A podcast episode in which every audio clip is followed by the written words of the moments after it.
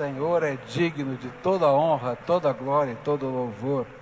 Abra sua Bíblia em Lucas capítulo 1 e a gente vai ler juntos aqui a palavra de Deus. Lucas capítulo 1, você fica em pé mais um momentinho para a gente ler a palavra de Deus juntos e logo depois você vai poder se assentar. A palavra do Senhor nos diz assim: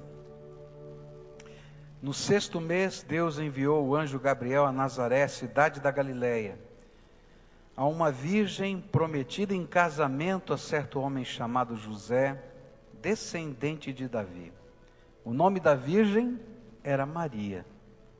O anjo, aproximando-se dela, disse: Alegre-se, agraciada, o Senhor está com você.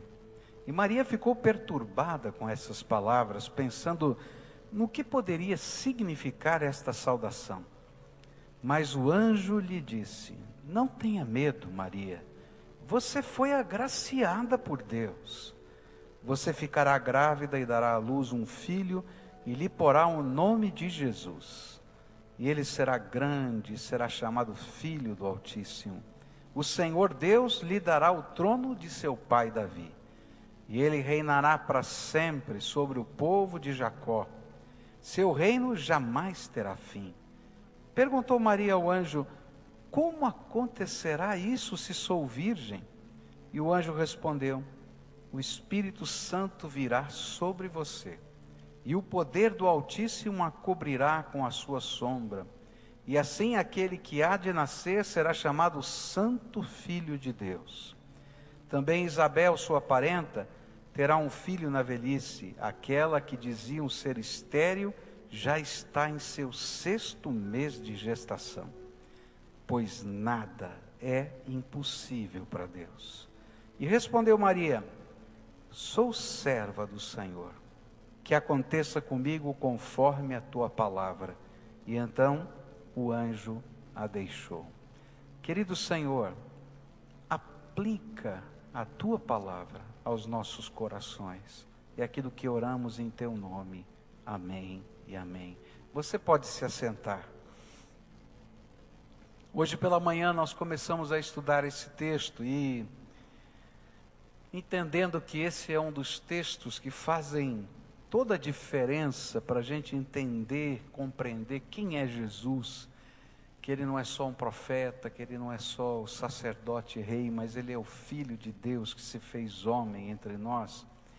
Ele traz uma das verdades centrais e distintivas do cristianismo uma das maneiras de você saber se uma crença é cristã ou não é cristã é perguntar, ou se alguém de fato é cristão ou não cristão, é perguntar se esta crença ou esta pessoa crê no nascimento virginal de Jesus Cristo. Que Jesus foi concebido não de José e Maria, mas que o Senhor mesmo se fez carne. Não é que ele fez sexo com Maria, como alguns tentam dizer, mas ele se fez carne e nasceu entre nós e foi gestado ali no ventre de Maria. Mas o foco da meditação de hoje é, não tem a ver com essa doutrina central, mas tem a ver com o chamado de Deus. É interessante que a Bíblia nos ensina que cada um de nós, cada pessoa aqui foi chamada por Deus, foi tocada por Deus, foi de alguma maneira envolvida pela graça de Deus. Mas a Bíblia vai relatar de maneira detalhada alguns desses chamados. É o caso de Maria, Abraão, Moisés, Davi e tantos outros. E nesse texto a gente vai encontrar é, algumas das desses elementos distintivos daqueles que são chamados por Deus. Deus deixou esses referenciais, esses memoriais na Bíblia, para, gente puder, para que a gente pudesse identificá-los na nossa própria vida. E no chamado de Deus, para que Maria participasse do projeto de Deus para a salvação da humanidade, a gente vai encontrar alguma coisa que tem a ver com o meu e o seu chamado no nosso dia a dia. E a gente estudou hoje pela manhã, o primeiro elemento distintivo é a revelação do propósito de Deus. Um dia Deus falou com Maria e disse nessa santa visitação, nesse toque sobrenatural, nessa revelação, que ele tinha um plano especial só para aquela mulher. Mas ele não fez isso só com Maria, ele faz isso com cada um de nós quando ele diz: Olha, eu tenho um plano para a tua vida. E ele diz assim: Olha, anda comigo e a gente vai re realizar esse plano juntos. E é interessante que quando ele faz isso e ele se revela, de alguma maneira dramática, Deus se conecta à realidade daquele indivíduo para que ele tenha certeza de que é com ele e que Deus está falando com ele. E aí a gente vai ver na história, não é, várias manifestações disso. E vimos hoje de manhã como foi que Deus se conectou com a história de Maria, quando Gabriel aparece, e esse é um anjo que era revelado no Velho Testamento, e ele que vai trazer aquela profecia das 70 semanas de Daniel, que é uma profecia messiânica, e ela podia entender que ele estava falando do Messias, que o propósito de Deus é que o Cristo nascesse através dela. Mas não somente Gabriel tinha a ver com a história por causa dessa profecia, mas tinha a ver com a história dela, porque a prima dela, Isabel, que já era idosa, que não podia ter filhos, recebeu através do seu marido Zacarias, que teve a visão lá no templo, desse mesmo anjo Gabriel, a promessa de que ela ficaria grávida, e essa promessa se cumpriu, ela já estava no sexto mês de gravidez, e certamente uma notícia dessa toda a família já sabia. E ela sabia do nome do anjo, ela sabia da história, e isso se conectava com a história dela. E era por isso que Deus estava falando para aquela mulher: estou falando com você e eu tenho um desafio do, do céu para você que precisa da sua aquecência. E ainda que você seja um ser humano normal, falho, pecador, que tem as suas aspirações, eu quero usar você e quero trabalhar na sua vida e fazer de você parte do meu projeto nessa terra. Todo chamado de Deus vai ser uma visitação do céu na terra, na minha vida e na minha história. A segunda coisa que a gente viu hoje pela manhã é que toda vez que Deus nos convoca, a gente, como ser humano, vai ter uma reação mais ou menos parecida. Porque Maria era uma mulher simples, jovem, que estava se preparando para o casamento, e nessa, nesse contexto ela já estava noiva, o que significa que as famílias já tinham acordado o dia mais ou menos em que eles iriam se casar. O noivo tinha voltado para a casa do seu pai, e começou a construir o quarto onde eles iriam morar. E quando aquilo tivesse tudo pronto, arrumadinho, ele ia mostrar para o sogro e para o pai. E se o pai e o sogro aprovassem, então eles marcavam definitivamente a data e viriam um cortejo da casa do noivo até a casa, a casa da noiva para buscá-la e fazer então essa festa em que eles vinham cantando pelas ruas e se casavam. E tudo isso estava acontecendo, e é nesse contexto que Deus fala: tem um plano para você. Você vai ficar grávida pelo poder do Espírito Santo, e através de você vai nascer o Messias. E aí você pode imaginar quais foram os sentimentos que Maria teve, que muito provavelmente você e eu teríamos naquela situação e que temos diante dos chamados de Deus.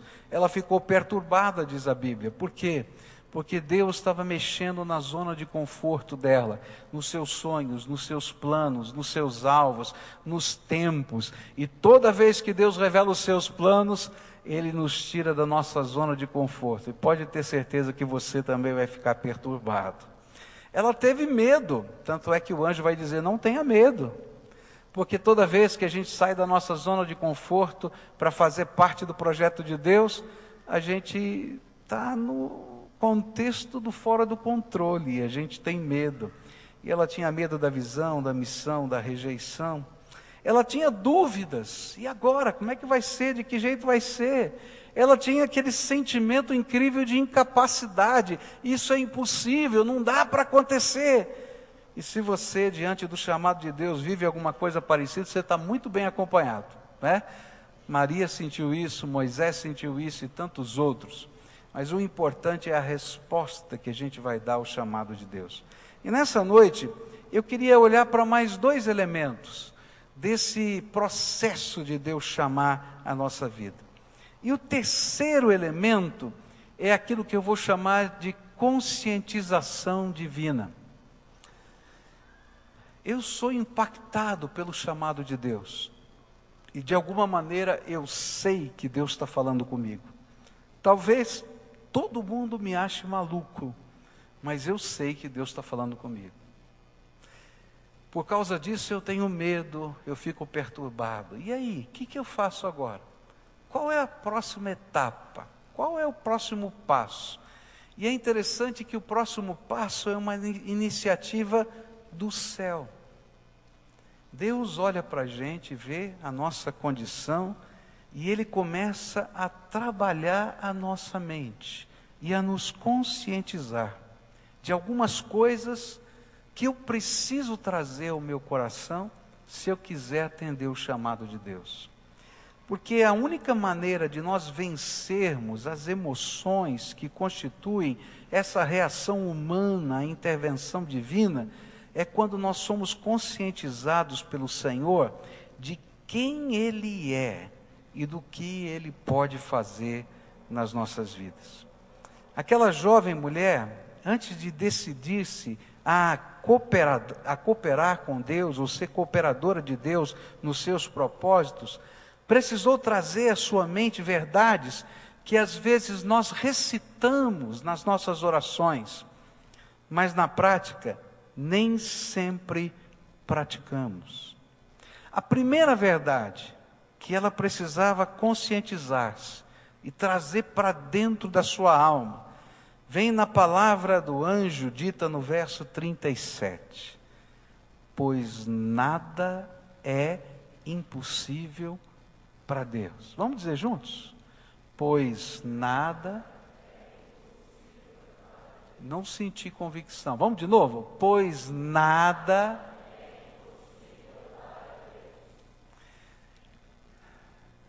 Será que tem alguma coisa impossível para Deus?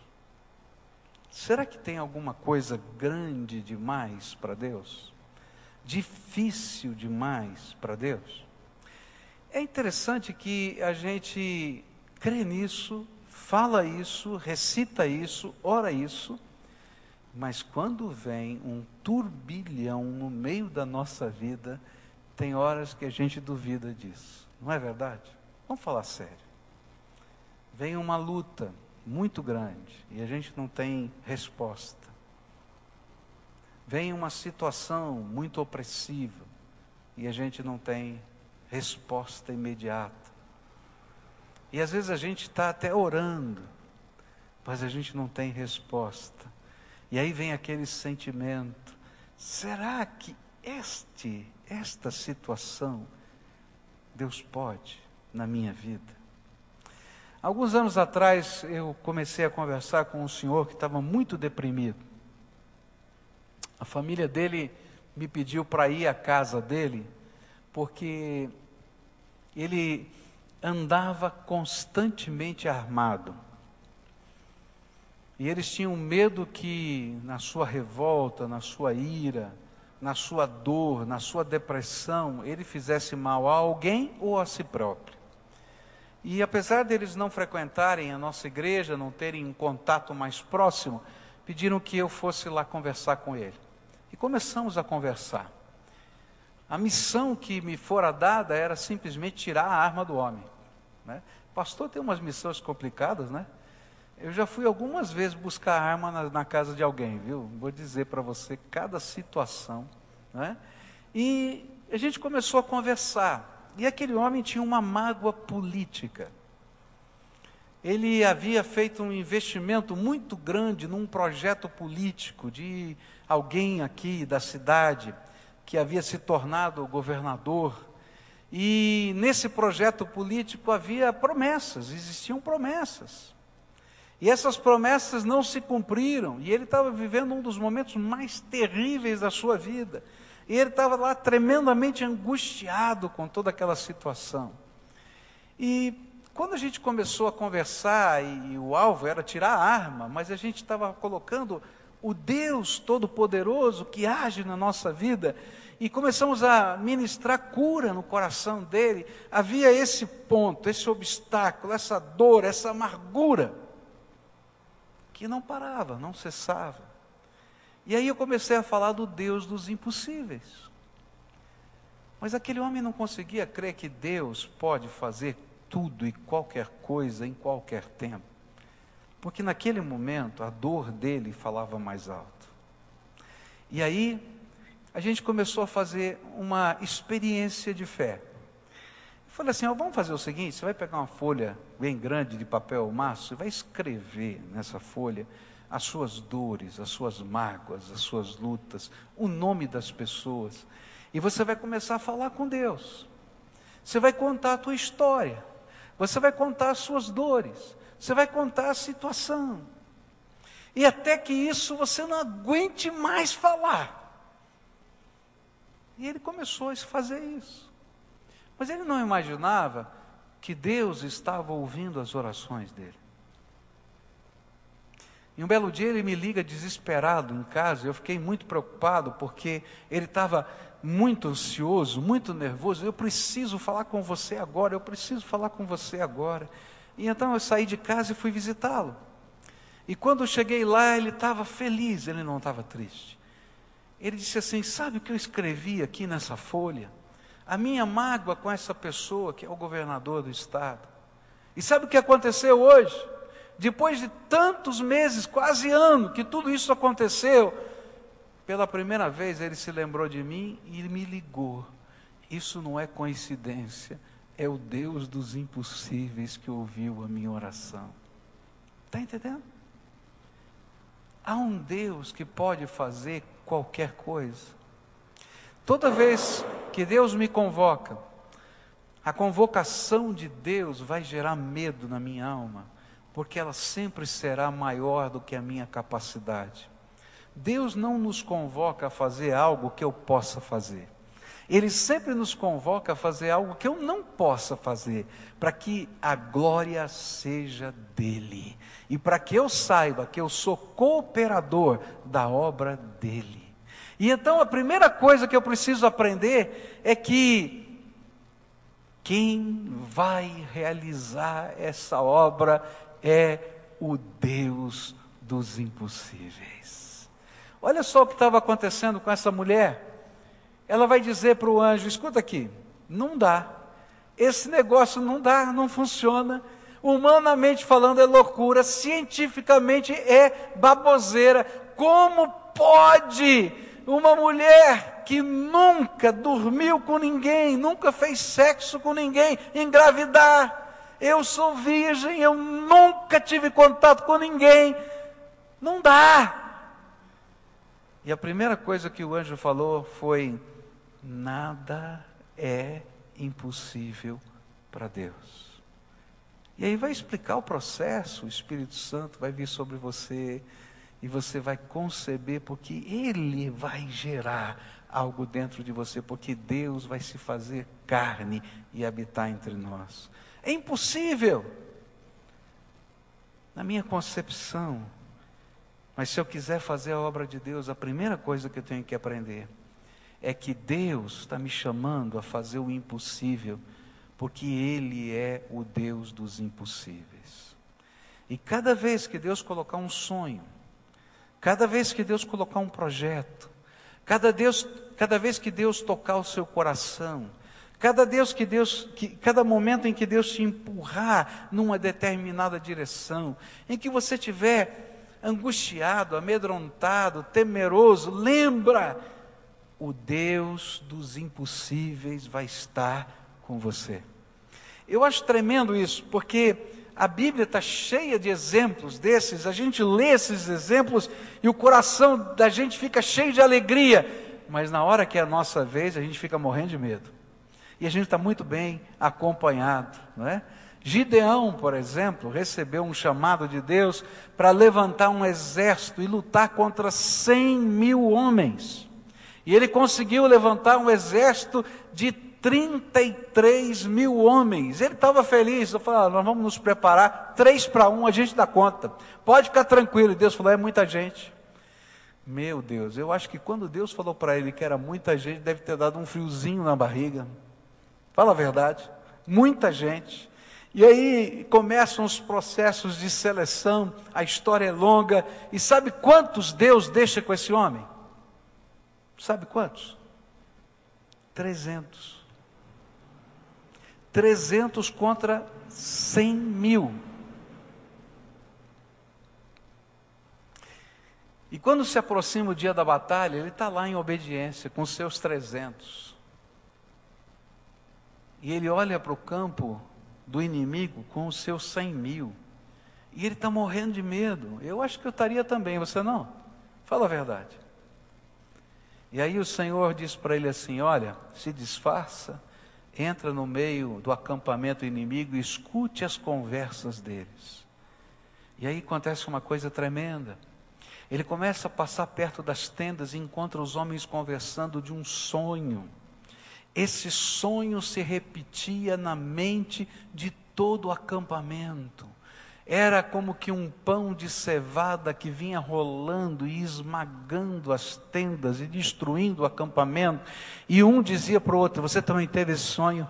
Isso é um mau presságio, isso é alguma coisa ruim, porque Gideão é esse pão de centeio que vem rolando e não vai dar certo. Esse negócio não vai dar certo. O Deus Todo-Poderoso está com eles. E ele lá pensando, só tenho 300, eles são 100 mil. Mas o poder de Deus estava agindo naquele sonho. E o Deus dos impossíveis estava lá. E quando eles começam a gritar, a quebrar os jarros, aquele povo bate em retirada por causa de um sonho todos aqueles homens tiveram naquela noite. Você pode entender isso? o Deus dos impossíveis está agindo. Quando você for tocado por Deus, quando você for chamado por Deus, quando Deus quiser colocar na sua mão algo para que você seja cooperador dele, você vai ter medo, mas a primeira coisa que você precisa ter na sua mente, quem está me chamando é o Deus Todo-Poderoso, o Senhor dos exércitos celestiais, o Deus dos impossíveis. Eu não sei como funciona a dinâmica do céu. Eu sei que a palavra dele é toda poderosa e as coisas vão acontecer simplesmente pelo seu decreto. Eu não sei como as coisas vão acontecer, mas eu sei que o Deus Todo-Poderoso é capaz de fazer e vai fazer aquilo que me prometeu. A segunda coisa que Maria precisava ser conscientizada era que não apenas o Deus dos impossíveis podia realizar essa obra, mas é o que está aqui nos versículos 28 a 30. O anjo, aproximando-se dela, disse: Alegre-se, agraciada, o Senhor está com você. E o verso 30 diz assim: Mas o anjo lhe disse: Não tenha medo, Maria, você foi agraciada por Deus.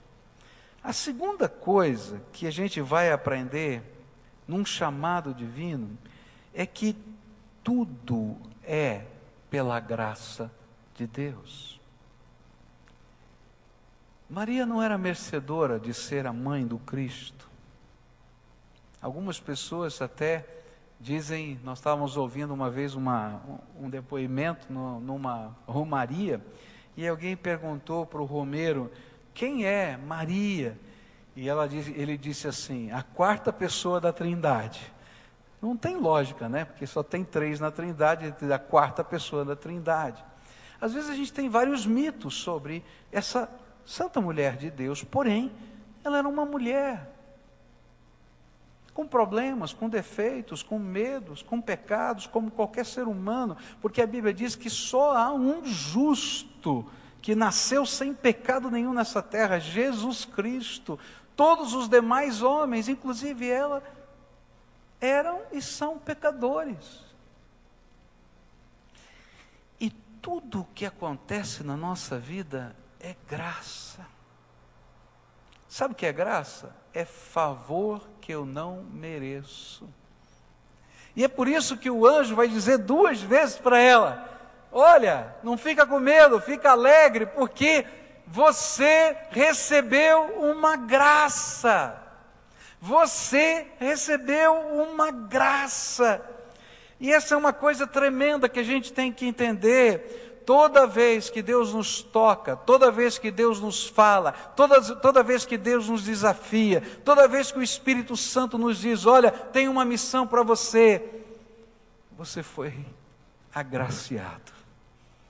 Não é porque você merece, não é porque você sabe, não é porque você pode, não, o Deus dos impossíveis pode todas as coisas. É porque Ele decidiu derramar graça sobre a minha vida e sobre a tua vida. Uma vez eu estava muito angustiado com alguns desafios, algumas situações, algumas alguns novos momentos. Sabe quando você tem um novo momento na vida que você tem que dar uma guinada? E eu estava diante de um novo momento na minha vida e tinha que dar uma guinada. E eu estava orando, meu coração estava inseguro. E aí Deus me fez ler na Bíblia um versículo escrito pelo apóstolo Paulo. E esse versículo mexeu com o meu coração. Sabe quando você lê aquele versículo e diz: Ah, esse aqui é para mim. Isso não foi Paulo que falou, falou, é, é, isso é comigo. E aí, Paulo dizia assim: sou o que sou pela graça de Deus. Ah, querido, eu e você somos agraciados. Deus está derramando graça quando Ele toca o nosso coração, quando Ele fala conosco, quando Ele lança um desafio, quando Ele apresenta um projeto, quando Ele diz: Vem aqui, que eu vou usar a tua vida, vem aqui, que eu vou caminhar com você. Eu e você somos agraciados, é um grande privilégio, é uma grande bênção, é Deus no seu favor e merecido, porque quem é que podia chegar na presença de Deus? Por isso, toda obra de Deus não é uma questão de dignidade ou competência, é amor gracioso de Deus para comigo. É um santo privilégio ser chamado por Deus, ser tocado por Deus, ser dirigido por Deus, ser convocado pelo Espírito a ser uma bênção nessa terra, é graça. É o Deus santo e puro indo visitar gente e dizendo: Eu tenho um plano só para você. Deixa eu derramar minha graça sobre a tua vida. A terceira coisa que a gente vai aprender aqui nesse texto, que precisa ficar na nossa mente, o Deus dos impossíveis está agindo, tudo é pela graça. E todos os processos se darão por obra do Espírito Santo. E aí o verso 35 diz assim: O anjo respondeu: O Espírito Santo virá sobre você, e o poder do Altíssimo a cobrirá com a sua sombra, e assim aquele que há de nascer será chamado Santo Filho de Deus. Eu acho tremendo isso, porque o Deus dos impossíveis é que realiza a obra. Eu sou só cooperador. E ser cooperador é graça, é favor imerecido. Deus está derramando algo tremendo sobre a minha vida. E tudo quanto vai acontecer é obra do Espírito Santo. É difícil a gente entender o que significa a obra do Espírito. Mas para você ter uma ideia, você imagina uma oficina uma oficina que tem ali na parede aquele quadro com muitas ferramentas. E tem várias ferramentas diferentes. Tem, por exemplo, uma chavezinha Yali, né? Sabe o que é chave Yali? Sabe? Aquela quadradinha assim que você põe dentro do, par, do parafuso, ele parece um, um, um guarda-chuvinha assim que você vira para apertar aqueles parafusos que tem uma entradinha diferente. Tem uma outra que é uma chave de fenda Phillips. Sabe o que é a chave de fenda Phillips? Tem aquele parafusinho em X assim, vai lá aquela pontinha diferente. Tem uma chave de fenda normal. E tem uma chave de fenda grande, pequenininha, grandona. Né? Eu me lembro de uma vez que chegou um marceneiro lá em casa e tinha um, um parafuso que a gente não conseguia a, a tirar de jeito nenhum. Ele chegou com uma chave de fenda desse tamanho assim. Tinha acho que um metro de comprimento. Eu falei, o que é isso, rapaz? Esse aqui é para tirar parafuso teimoso. Aqui você faz menos força. É interessante. E aí você imagina que todas essas ferramentas estão colocadas naquele quadro lá daquela oficina. E tem um mecânico que está consertando o carro. Adianta eu chegar para a ferramenta e dizer assim: ô oh, ferramenta, vai lá e resolve o problema. O mecânico vai, escolhe a ferramenta certa e diz: Eu preciso de você. E com toda a sua habilidade, com toda a sua técnica, coloca aquela ferramenta no lugar certo e faz o que precisa ser feito. Queridos, quando Deus nos chama, quando Deus toca o nosso coração, quando Deus fala conosco, ele que é o Todo-Poderoso, que está dizendo: Eu escolhi você, isso é graça. Ele olha para você e diz: É a minha habilidade, é a minha habilidade que vai manusear a tua vida de tal maneira que você faça a diferença nessa terra. E aí, a gente vai para os desafios, para os projetos de Deus, para o propósito que Deus tem para a nossa vida porque a gente está na mão daquele que tem habilidade. Eu não vou pregar porque eu sei pregar. Porque o dia que eu pregar só usando a técnica que eu aprendi, você vai dizer que horrível sermão eu ouvi hoje. Mas se o Espírito Santo usar um pouquinho a minha vida, você vai sentir uma pitadinha da graça de Deus aí no teu coração. Está entendendo? E da mesma maneira, Ele vai fazer isso na tua vida. Ele vai te mandar para a sua casa, vai te mandar para o seu trabalho, vai te mandar para o relacionamento com os seus parentes, e você vai ser instrumento do Todo-Poderoso. Mas há uma alegria em ser um instrumento desse Todo-Poderoso. Sabe por quê? Porque eu sou um agraciado de Deus. Porque Deus me tirou de lá, daquele quadro, e disse: Você é útil para mim. Está entendendo?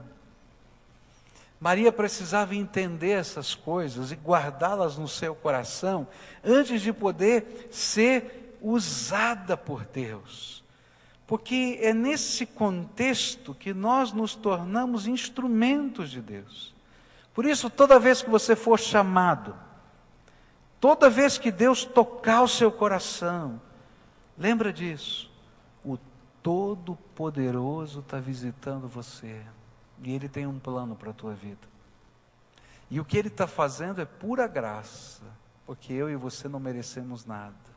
Mas Ele está derramando a graça, o favor imerecido sobre nós. E essa graça vai se desenvolver na nossa vida através da atuação do Santo Espírito de Deus, que vai permear o nosso ser e nos conduzir na direção do projeto de Deus. O último elemento que esse texto me apresenta é que quando a gente recebe essa visitação do céu, e eu sei que é comigo, quando o meu coração entra em ebulição,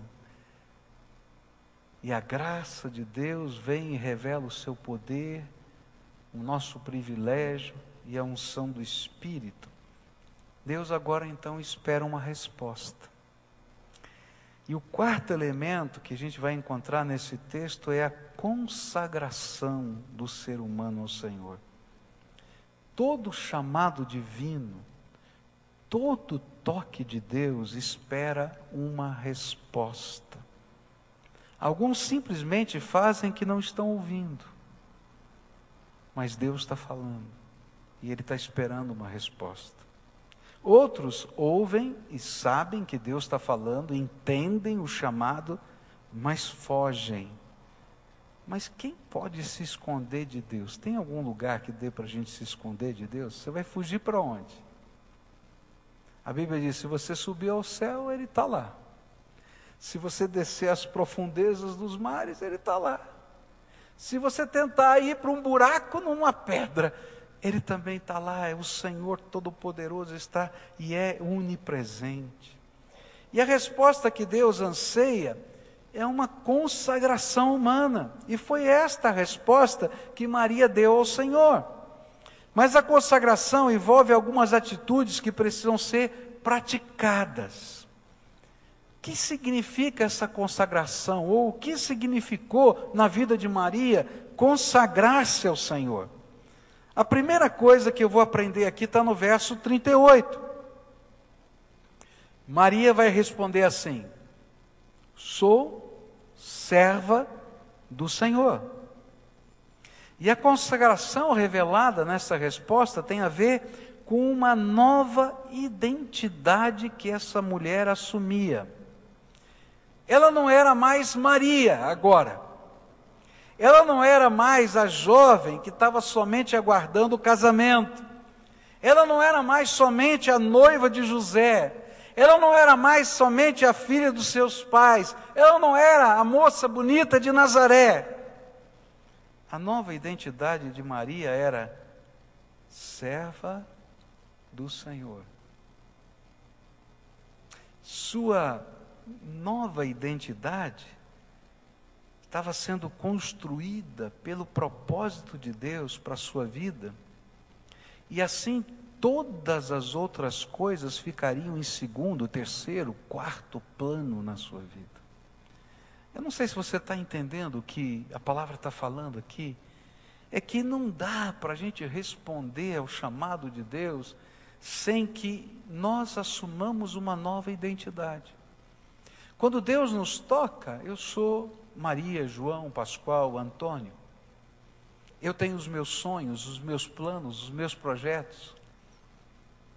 Eu tenho alvos. Mas quando eu me eu respondo e eu me consagro, o Pascoal que tinha esse ou aquele sonho, vai ser agora aquele que vai colocar um sonho acima de todos os sonhos: ser servo do Deus Altíssimo.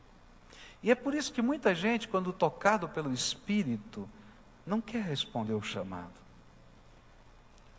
Porque a gente não quer ter uma nova identidade, servo do Senhor.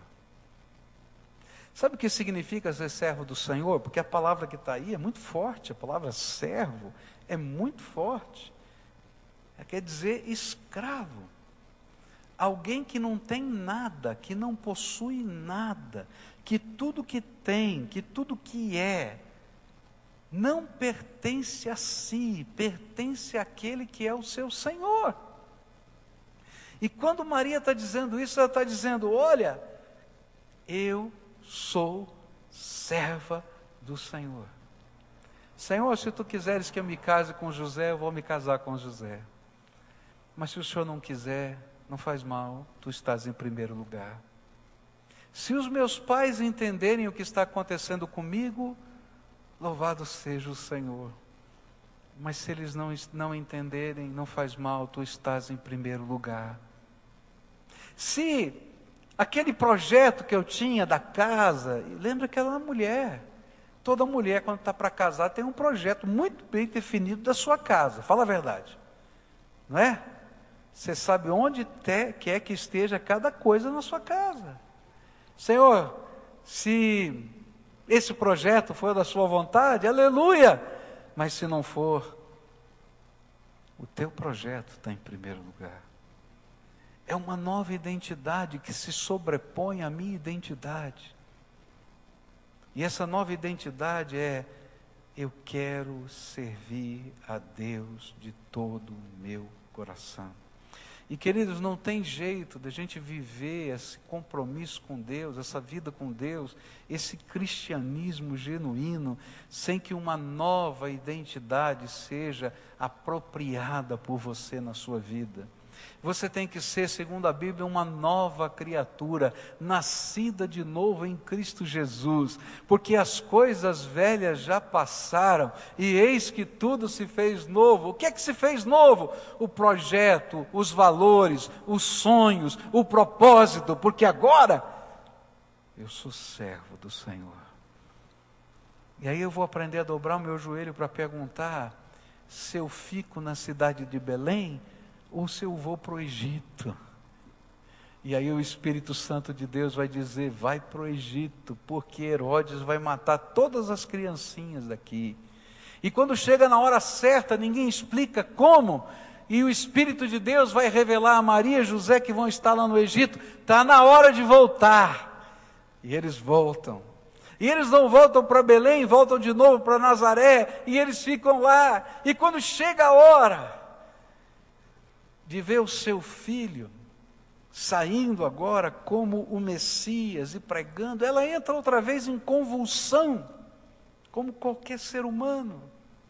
E aí ela vai ser repreendida por Jesus. Você sabia que Maria foi repreendida por Jesus?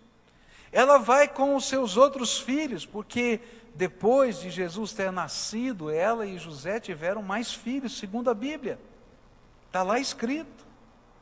E ela vai com os seus filhos procurar Jesus. E Jesus está pregando.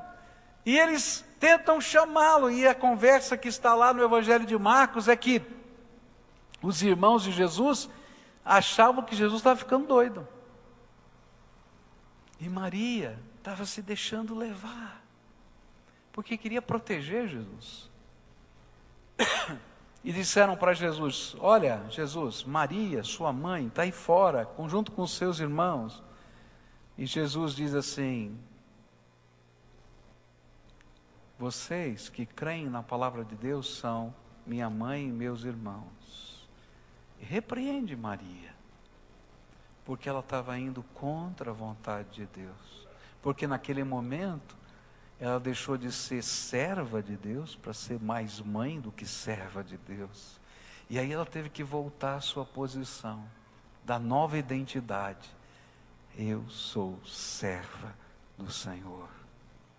Queridos, não dá para a gente servir a Deus sem uma nova identidade. Sem que eu diga, eu sou servo do Senhor, eu estou aqui para servir a Jesus de todo o meu coração, de toda a minha alma e fazer aquilo que é a vontade dEle para a minha vida.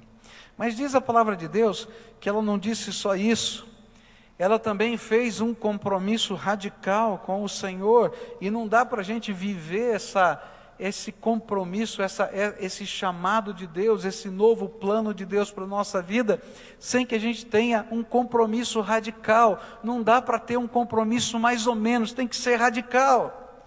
E ela vai responder no verso 38 Sou serva do Senhor, que aconteça comigo conforme a tua palavra. Cumpra-se em mim a tua palavra, diz a outra versão. E então o anjo a deixou. E a consagração de Maria foi também esse compromisso radical. Esse compromisso foi expresso na sua afirmação: a tua palavra se cumpra na minha vida. Pois compromisso com Deus sempre vai ser consagração radical com a palavra e com o propósito de Deus para a nossa vida. E sabe, queridos, não tem volta. Não tem volta. Se você está se comprometendo com Jesus, não tem volta. É para o resto da vida e por toda a eternidade. E no caso de Maria era mais forte ainda. Porque depois que ela tivesse grávida pelo Espírito Santo, não daria para desengravidar. Está entendendo? Era radical. Com o Senhor, só com o Senhor. Para valer. E quando Deus fala conosco, é assim, queridos, não tem volta. Porque a nossa vida vai ser construída em torno do propósito que Deus tem para nós. E sabe o que é gostoso, queridos? É que o propósito de Deus é bom, perfeito e agradável. E às vezes o propósito que você planejou para a sua vida nem sempre é tão bom, nunca é perfeito, e algumas vezes nem um pouco agradável. Se Deus estiver tocando a sua vida e o chamado estiver aí tocando o seu coração, a única maneira de responder do jeito de Deus a esta santa convocação é se você estiver disposto a firmar com Jesus um compromisso radical. É para toda a vida. Eu serei teu servo. Usa a minha vida. Uma coisa que a gente vai aprender com Deus é: não dá para ficar mais ou menos com Deus. Com Deus é tudo ou nada. Jesus mandou uma carta no Apocalipse para uma igreja e disse para aquela igreja: vocês não são frios nem quentes, vocês são mornos. Por isso, eu vou vomitá-los da minha boca, porque me dá náuseas.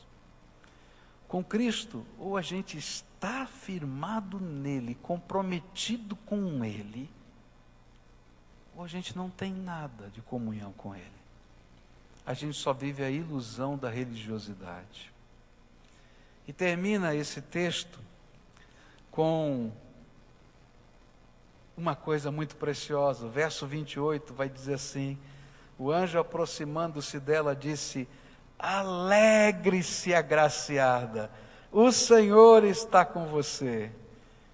E eu aprendo na palavra de Deus que toda vez que eu me comprometo assim com o Senhor e eu respondo, uma santa alegria invade o nosso coração que provém do privilégio de ser escolhido e chamado por Deus, que provém do experimentar a grandeza e o poder de Deus, que provém da atuação do Espírito Santo e que provém da per percepção do que Deus está fazendo nessa terra.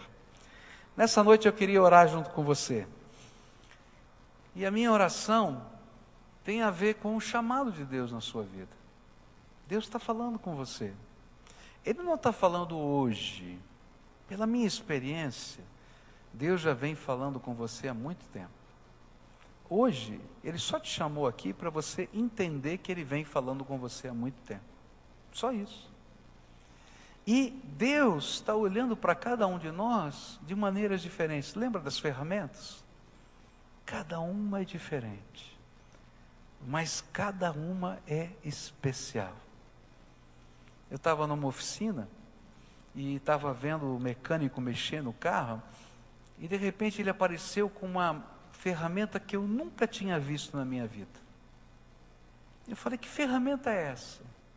Ele disse assim: Olha, a fábrica desse carro desenvolveu essa ferramenta só para esta peça.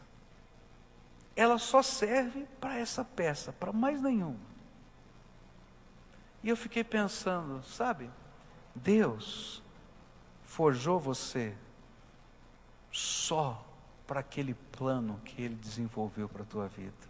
E esse plano não cabe para a vida de mais ninguém, porque você é único e especial. E Deus escolheu você. Só que Ele está esperando uma resposta. O Deus Todo-Poderoso, o Deus que vai ungí-lo com o Espírito, o Deus que está dizendo que é tudo pela graça, está esperando uma resposta. Uma resposta que é uma nova identidade. De hoje em diante eu quero ser servo do Senhor. O que o Senhor mandar eu vou fazer. Onde o Senhor mandar eu vou. Do jeito que o Senhor falar eu vou cumprir. Chega de tentar dizer para o Senhor o que o Senhor tem que fazer eu vou dizer para o Senhor: eis-me aqui, usa minha vida do teu jeito. Ele está esperando a resposta, que é uma consagração total, radical. Não dá para ser meio servo de Deus, meio crente, ter meios valores, ou se tem ou não se tem.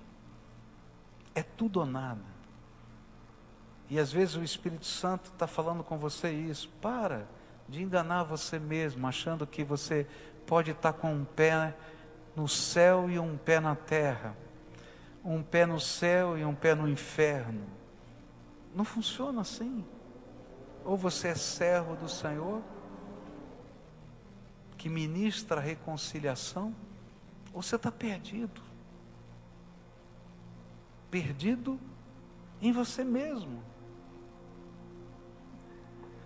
E lembra, esse santo pacto de resposta gera na nossa vida a identidade e a alegria que nós precisamos. Tem muita gente querendo achar onde está a felicidade. A felicidade a gente vive em qualquer circunstância da vida, quando a nossa alma está cheia da graça de Deus. Algumas semanas atrás eu estava orando e estava reclamando de tudo. Você já reclamou de tudo? E estava lá, Deus, olha esse negócio, olha aquele outro, olha aquele outro, olha aquele outro. E aí o Espírito Santo me fez ler um versículo simples da Bíblia, mas aquele versículo, naquela hora que eu estava reclamando de tudo, era a palavra de Deus para mim. Se os teus olhos forem bons, grande luz há na tua alma. Mas se os teus olhos forem maus, quão grandes trevas há na tua alma. Sabe, quando a gente está no centro da vontade de Deus, e a gente se diz servo do Senhor, e a gente se consagra, a nossa perspectiva da vida, dos valores, dos acontecimentos mudam. E a luz de Deus pode entrar na escuridão da nossa alma, no meio de qualquer circunstância e fazer diferença. Jesus está dizendo para mim e para você: eu tenho um plano para você, eu tenho um propósito para você, eu tenho algo especial. Você é agraciado porque eu quero derramar graça sobre você. Quer se render a esse plano?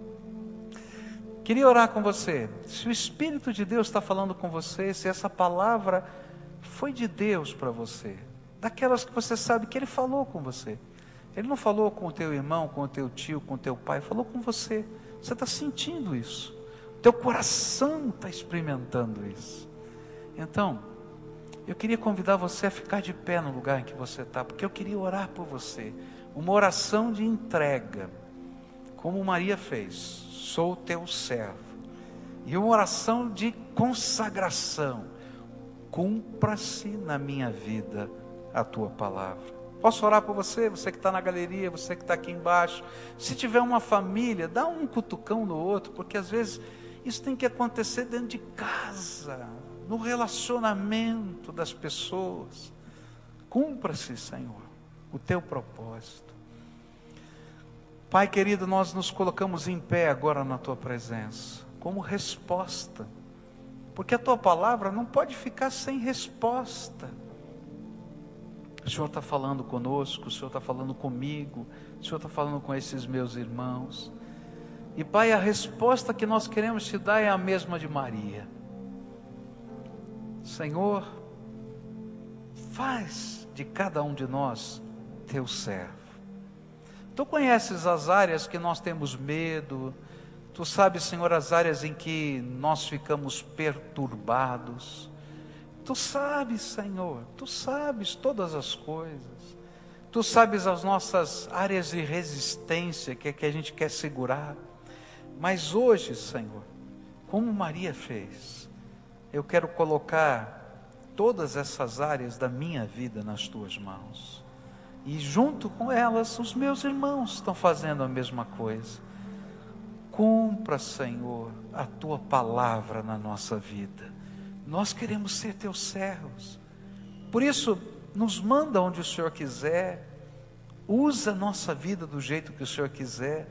Que privilégio é ser uma ferramenta única, especialmente forjada pelo Senhor para esse tempo, para essa época, para esse lugar.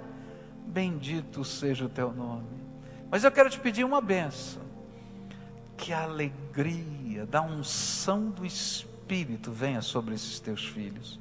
Uma alegria indizível, incontável, que não dá para explicar, que enche o coração de cada um de nós, mesmo no meio das circunstâncias difíceis, porque a gente sabe que o Deus Todo-Poderoso é que está no controle das nossas vidas. Fica conosco É aquilo que oramos em nome de Jesus. Amém e amém. Fica todo mundo agora em pé. Dá a mão para o teu irmão que está pertinho de você, não é? Fecha aí o corredor para a gente terminar esse culto. E lembra, essa consagração é radical. É por toda a vida. É para sempre. E ela vai ser checada dia após dia. E na medida em que você for checado, lembra e diz: Senhor, tu és o Senhor da minha vida. Cumpra-se em mim a tua palavra.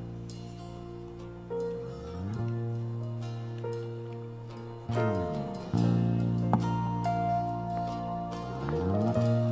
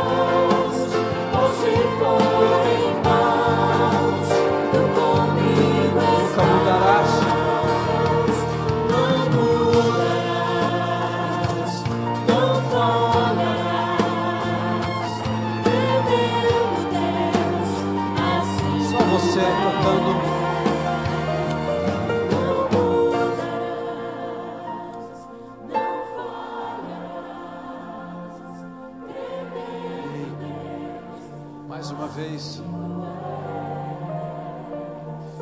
Não mudarás.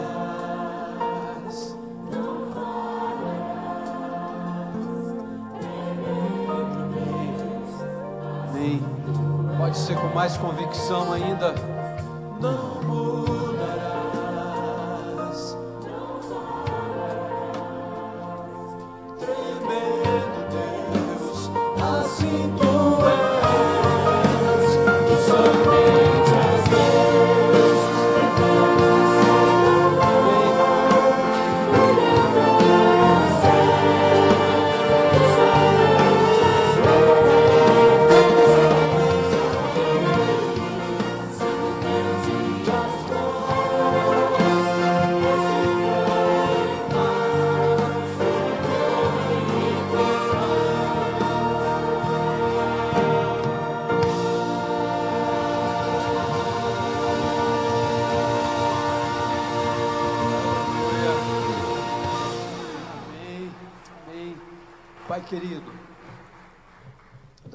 sentimento verdadeiro do nosso coração nessa noite aqui. E a gente sai desafiado aqui a crer nisso, que nada é impossível para o Senhor. É, Na segunda-feira, na terça, na quarta, na quinta, na sexta, no sábado, no próximo domingo, todos esses dias, quando o Senhor estiver sondando o nosso coração, e o Senhor estiver nos checando, logo pela manhã, quando nós abrimos os nossos lábios, quando nós saímos da nossa casa para a nossa rotina de vida, que quando os teus olhos que estão voltados à nossa vida, onde quer que a gente esteja, nos procurando, porque a tua palavra nos diz isso, que os teus olhos estão à procura daqueles que são os verdadeiros adoradores, que quando o Senhor olhar para a gente, o Senhor veja que o Senhor está acima de todas as circunstâncias da nossa vida, daquelas que talvez nós preparamos para essa semana que se inicia, mas principalmente para aquelas das quais nós seremos pegos de surpresa. Diante de todas estas coisas, queremos que quando o Senhor nos sondar, o Senhor encontre o primeiro lugar. E que assim seja ao sairmos daqui hoje, que essa palavra, todo esse culto, tudo que vivemos e experimentamos aqui, não fique aqui neste lugar, mas saia no nosso coração. Um passo a mais de maturidade, um passo a mais de crescimento. E que assim seja em tudo nestes dias e nessa semana. Essa graça do Senhor, esse favor imerecido do Senhor, a sua misericórdia, o perdão nos alcançando e que o nosso coração esteja alegre, esperando, ansioso, não só o próximo culto, mas desejoso cada vez mais de estar a cada minuto, a cada tempo que nós temos na presença do Senhor, como uma terra seca, árida. Temos essa sede do Senhor em todo o tempo, numa intimidade pessoal contigo. Que a tua boa mão esteja sobre nós, que sejamos conduzidos, Pai, pela consolação do Espírito Santo do Senhor e que toda ansiedade que possa tomar conta do nosso coração, nós lançamos diante de Ti, pois queremos experimentar a alegria e a plenitude daquilo que o Senhor tem para nós.